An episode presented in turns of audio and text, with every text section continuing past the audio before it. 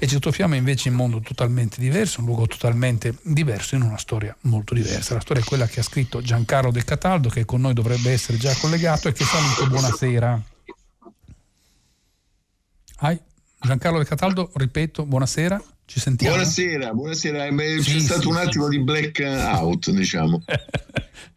blackout è, è, stato superato. Eh, Giancarlo De Cataldo è l'autore eh, di, di, questo Il suo freddo pianto, un caso eh, per l'ispettore, non è l'ispettore, pardon, per no, il PM. Una volta tanto no, infatti, infatti, infatti mi, mi sono morso le, la lingua perché era una delle cose di cui proprio volevo in, in realtà parlare con lei. Ehm, edito da Inaudi, 227 pagine, 17,50 euro, dato i dati tecnici. Trattandosi di un giallo o, o quantomeno di qualcosa che vi assomiglia moltissimo, ma, ma lo è, un cold case per essere precisi, cerco di stare molto largo sulla storia, ancora più di quanto già non faccia di solito. Diciamo che una frase buttata da un pentito, eh, tal Erfarina, riapre un vecchio caso del quale si era occupato per l'appunto eh, come magistrato il Marico Spinori e questo, questa voce suggerisce che eh, il colpevole a suo tempo individuato forse non fosse l'uomo giusto. Qui, qui mi fermo. Eh, perché da qui in realtà la storia inizia e, e, e le avventure, la rimessa in discussione de, del passato sono il tema del racconto.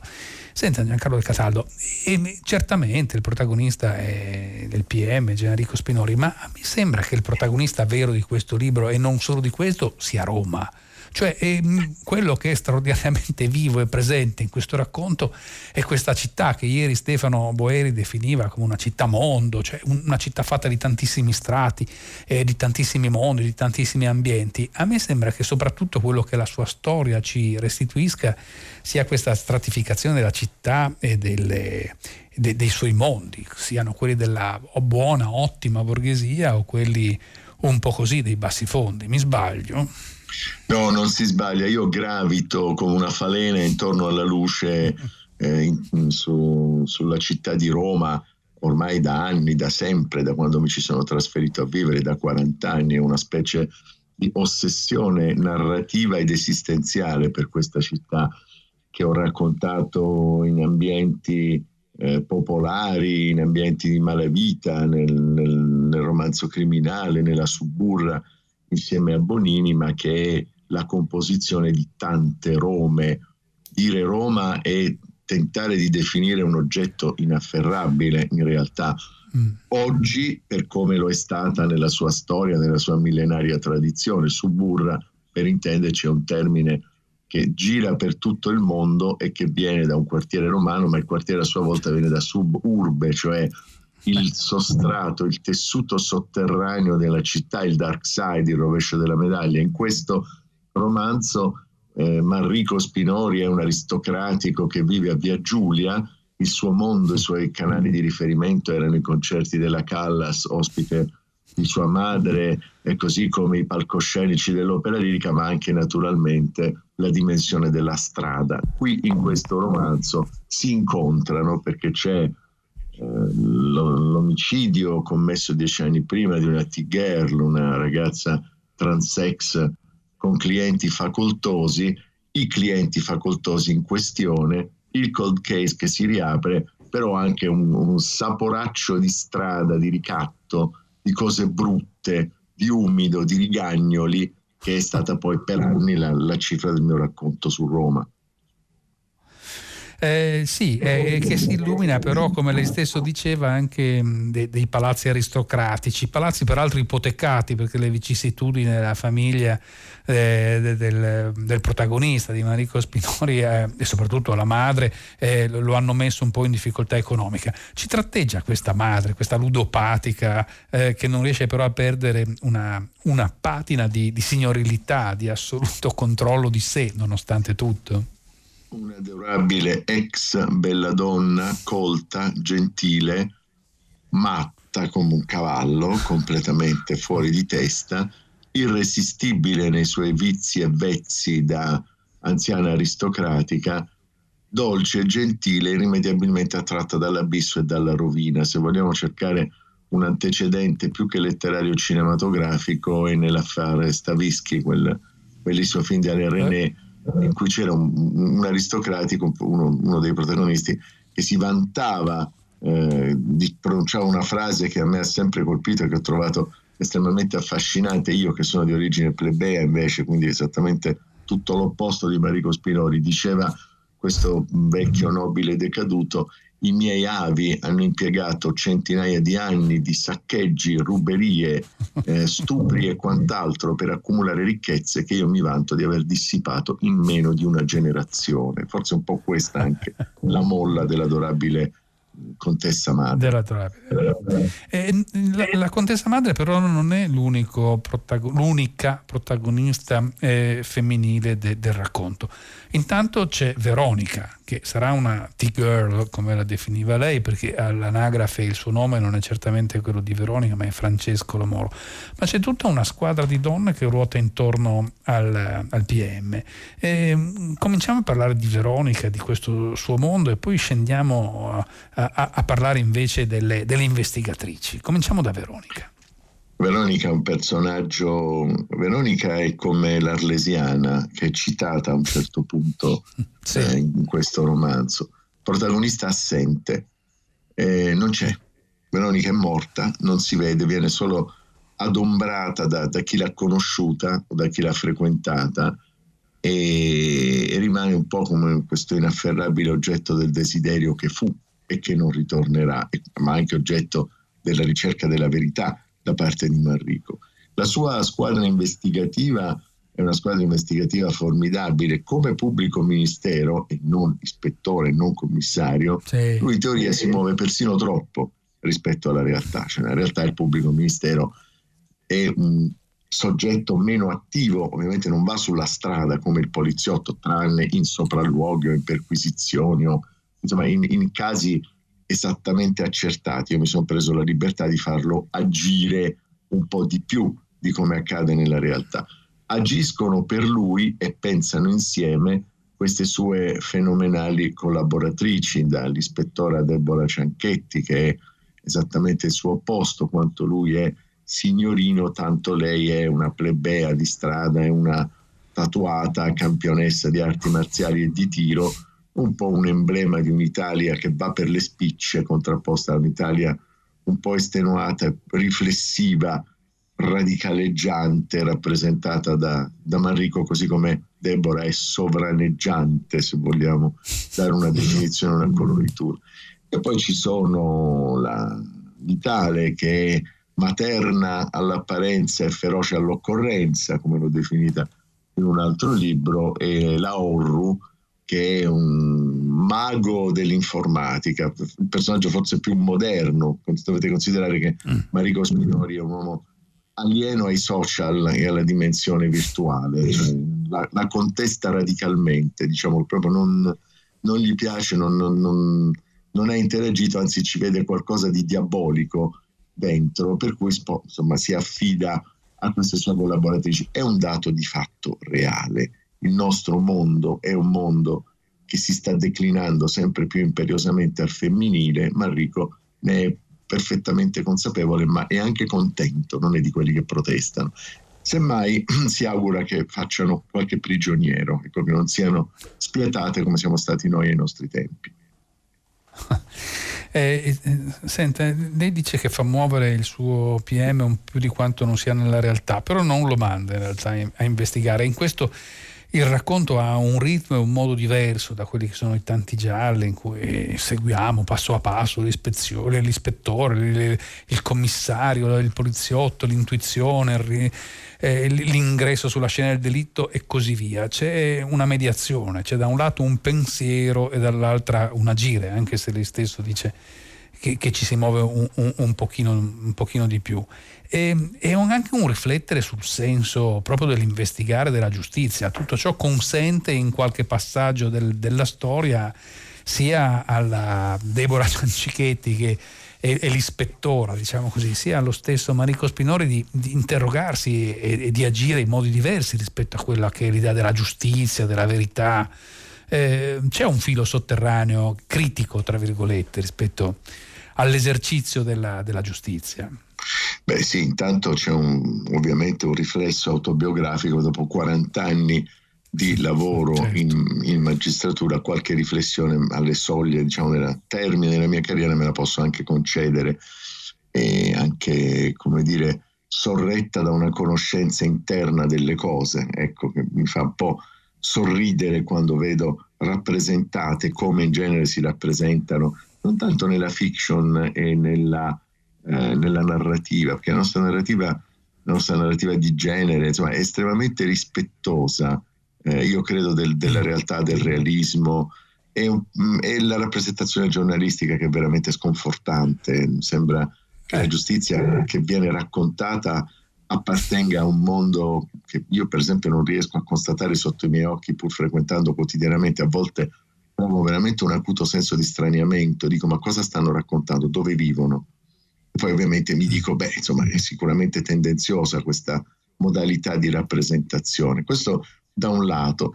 Dall'altro lato la, la riflessività è, un è, una caratteristica proprio, dicevamo prima, Marico è uno che non frequenta i social, siccome i social sono il luogo della reazione immediata e istintiva e la giustizia dovrebbe essere invece il luogo della, della mediazione della meditazione. Cioè voi sapete, eh, qualche giorno fa la nostra ministra Cartabia citava le Eumenidi e le Erinni, in realtà la citazione si potrebbe anche approfondire di più, la giustizia nasce quando le furie vengono costrette a portare la loro foga in tribunale, cioè quando vengono condotte, vengono eh, portate via dalla strada, quindi dal desiderio di prendere il corpo del colpevole o di quello che loro ritengono colpevole e farne scempio, e sono costrette invece ad assoggettarsi a una ritualità e questa ritualità è il processo e il processo è l'aula della giustizia. Oggi noi stiamo vivendo una fase terribile, a mio avviso, che è esattamente l'opposto,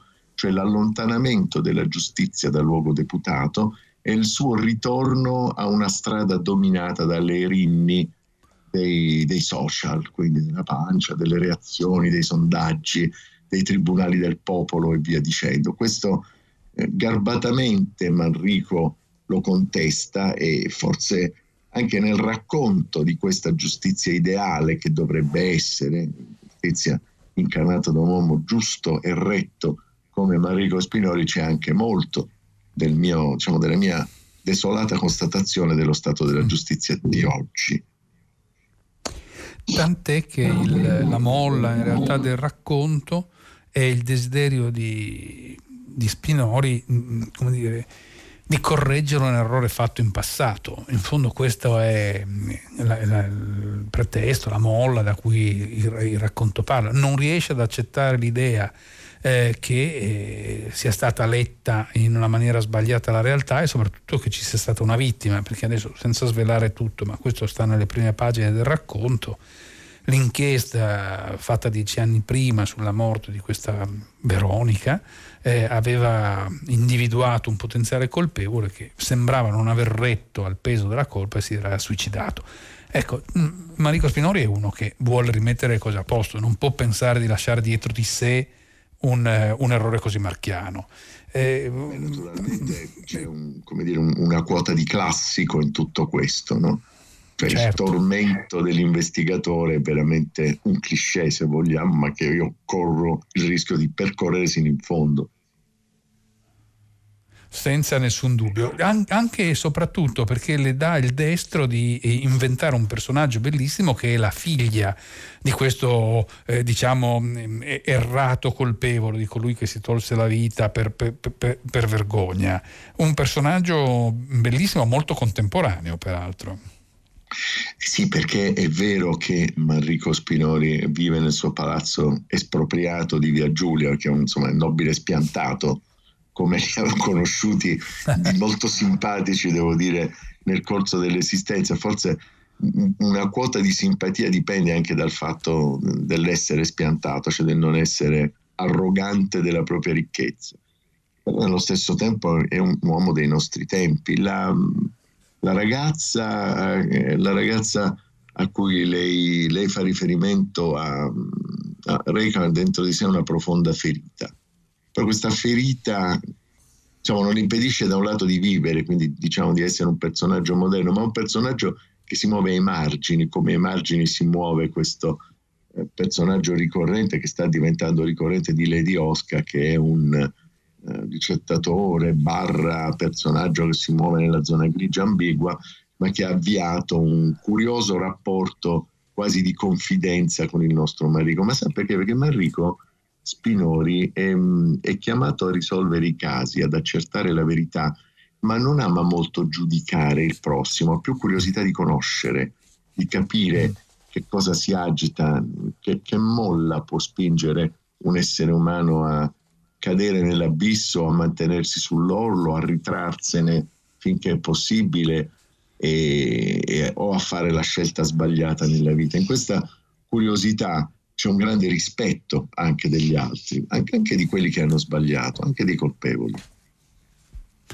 Sì, sì, in questo c'è anche tanto Simenon, se posso, se posso dire, fare io un riferimento a questa curiosità per gli altri, mi sembra... Io lo comprendo suonare come un complimento, ovviamente. sì, anch'io lo farei, devo dire. Eh, però Spinori non è un uomo che sta solo nell'abito palazzo, nella, eh, nel, nel, palazzo di giustizia, in, in, questi luoghi deputati, o che va mh, ogni tanto in, in, giro a incontrare le persone eh, che, che, le storie gli, gli, presentano. Lei ce lo fa, mh, ce lo ambienta in una scena, secondo me molto bella, dentro un mercato, un mercato pubblico della città, all'incontro con un vecchio macellaio eh, mi sembra che sia un, un, passaggio di consegna, una Roma che finisce, forse un, un futuro che si presenta ancora con molte incertezze. Beh sì, il personaggio del macellaio è un personaggio che ricorre anche questo. Io ma, al modello reale, che era il mio vecchio amico Bruno, ho dedicato anche romanzo criminale, perché lui è stato... Mm. Io vengo da Taranto, arrivo a Roma, dove c'era una parte della mia famiglia, ma insomma l'avevo frequentata, frequentata superficialmente mi imbatto nel mercato coperto di via Catania in questo incredibile esemplare di romano vero, d'altri tempi, ormai d'altri tempi sicuramente, e lo conosco in questa circostanza. Avevo degli amici a pranzo, ero uno studente spiantato, vado a comprare qualcosa per sfamare questi miei coetanei, eravamo 19-20 anni, studenti universitari, e mi compro uno spezzatino di milza, polmone e via dicendo. E lui mi fa, c'hai il gatto? E io gli dico: No, ho degli amici, ma non ho una lira. E lui mi dà, dice: Ma scusa, agli amici non si dà il polmone, la milza, cioè, agli amici si dà lo spezzatino come si deve. E mi prepara un magnifico spezzatino in cui ho sfamato questi pellegrini che venivano a Roma per non so più quale manifestazione studentesca. E io gli dico: Ma eh, io non ho da pagarti adesso. E lui mi fa: Guarda, tu hai la faccia di uno che pagherà prima o poi, ma soprattutto se io mi sbaglio e tu mi tiri una sola, come si dice a Roma, eh, io ci ho rimesso un chilo di carne, ma tu ci hai perso la faccia. Io penso che una radice profonda dell'animo romano, più profondo, dello spirito romano più vero, mi sia stata rivelata in quel momento. E poi io ho sfruttato biecamente Bruno, mi sono fatto raccontare episodi della sua infanzia, testaccine, i soprannomi dei malavitosi di romanzo criminale li devo a lui, da Scrocchiazeppi in avanti. E quindi, insomma, devo dire, alla fine il rapporto con Roma passa anche in questo do ut des, nel quale tu devi accettare, devi capire i tanti volti che può avere questa città. Quelli del suo popolo, del suo popolo profondo, sono tra i più nobili che io abbia mai visto sicuramente più nobili quelli di quelli degli affaristi che in qualche modo gravitano intorno a, alla politica. Roma è una città di potere, quindi come dire, sono tanti gli interessi che ruotano. Però quello che mi colpiva è che il macellaio Bruno vuol tirar giù la, la Claire, tira giù la Saracinesca, vuol lasciare il campo. È una Roma che, che non c'è più, che finisce? Sì, il tempo passa, bisogna adattarsi ai cambiamenti e quando è il momento capire anche che è il momento di mettersi da parte. È una legge inesorabile per tutti, ma non la vorrei mettere proprio sul piano elegiaco, nel senso, ah, quello che stiamo perdendo ormai ci consegna una città tremenda, è finita. No, no. E sapete, no. su Roma si sono abbattute da millenni profezie che la davano sempre per morta, sepolta eh, ormai abbiamo toccato il fondo, no? peggio di così non si può andare avanti, no, vabbè, finito, no, vabbè, Roma, basta. Invece Roma è sempre lì che si riprende, che risorge, che si risolleva, che cambia, che muta pelle, conservando questa sua eh, stregonesca, meravigliosa bellezza, ma è una città dinamica anche, una città che cambia. Bisogna avere molta fiducia nel, nelle giovani generazioni, anche nelle giovanissime generazioni. No, mi chiedevo non tanto un rimpianto per la, per la, Roma che non c'è più, ma se c'è già uno spiraglio sulla Roma che ci sarà dal suo osservatorio che come dire, ha, tanti, ha tanti punti di vista. Il Palazzo di Giustizia è uno, ma non è l'unico, c'è quello dell'intellettuale, dello scrittore, del protagonista della scena della città e non solo. Dove la vede andare Roma? Io quello che posso dire è che mi auguro che, ci, eh, che scatti una saldatura di elite, dove per elite intendo, attenzione, chi sta molto bene e quindi ha molto tempo per pensare, ozium alla latina, ma anche chi sta molto male e da questo suo stare male trae l'energia per progredire, per andare avanti. Eh, sarebbe necessario per questa città un momento di saldatura, di coesione tra quelli che vogliono dare la scalata a Roma, che la devono conquistare, gli ultimi giovani, gli arrabbiati, quelli che vengono da fuori, gli ultimi arrivati, e quelli che ci stanno da sempre se non fossero così seduti sul loro privilegio. Un dinamismo e un rinnovamento non possono che venire da un'alleanza tra chi ha molto e chi non ha niente, un'alleanza di classi a questo punto e di intelligenze di classe. Però attenzione, eh, no, mi lasci dire che non è che insomma, i romanzi di Manrico siano insomma, un trattato sociologico su Roma, ecco. sono anche dei gialli per divertirsi. No, No, no, ma è, è, un libro molto bello e molto piacevole, non è affatto un, un libro sociologico, però è, si inciampa talmente spesso su, su, frammenti della città, di quello che c'è, quello che c'è intorno, che ci si chiede soprattutto se un personaggio così centrale come, come Bruno, che decide di uscire di scena, diciamo così, o di cambiare, di cambiare status, eh, eh, non diventi simbolo di, di, di, qualcosa, o semplicemente pretesto per, per, per, parlare di qualcos'altro. Un qualcos'altro che poi in realtà è quello di cui lei ci ha parlato e che ciò che mette in scena nella nella troupe, nel, nel, gruppo di persone che lavorano intorno al protagonista, perché quel gruppo di collaboratrici, di poliziotte, sono esattamente questa saldatura, mi sembra di poter dire, tra tante anime eh, diverse de, de, della città. No, non ha paura neanche, peraltro, di essere critico rispetto alle cosiddette forze dell'ordine. È un romanzo in cui ci sono tantissimi tantissimi aspetti, ci sono anche dei poliziotti, dei poliziotti corrotti, però forse eh, De Cataldo, lasciamo che qualcosa lo scopra il lettore. Questa è una rivelazione. Questa è una rivelazione. Accidenti, mi fermo prima di, di farne più del, del necessario. Ehm, io la ringrazio molto per averci raccontato, ma anche per averlo scritto, il suo freddo pianto, un caso per Marico Spinori eh, è, un, è, un, giallo ed è un giallo divertente, come, appassionante, come sono sempre i libri di Giancarlo Del Cataldo. Grazie per essere stato con noi, a risentirci. Grazie a voi e buon lavoro.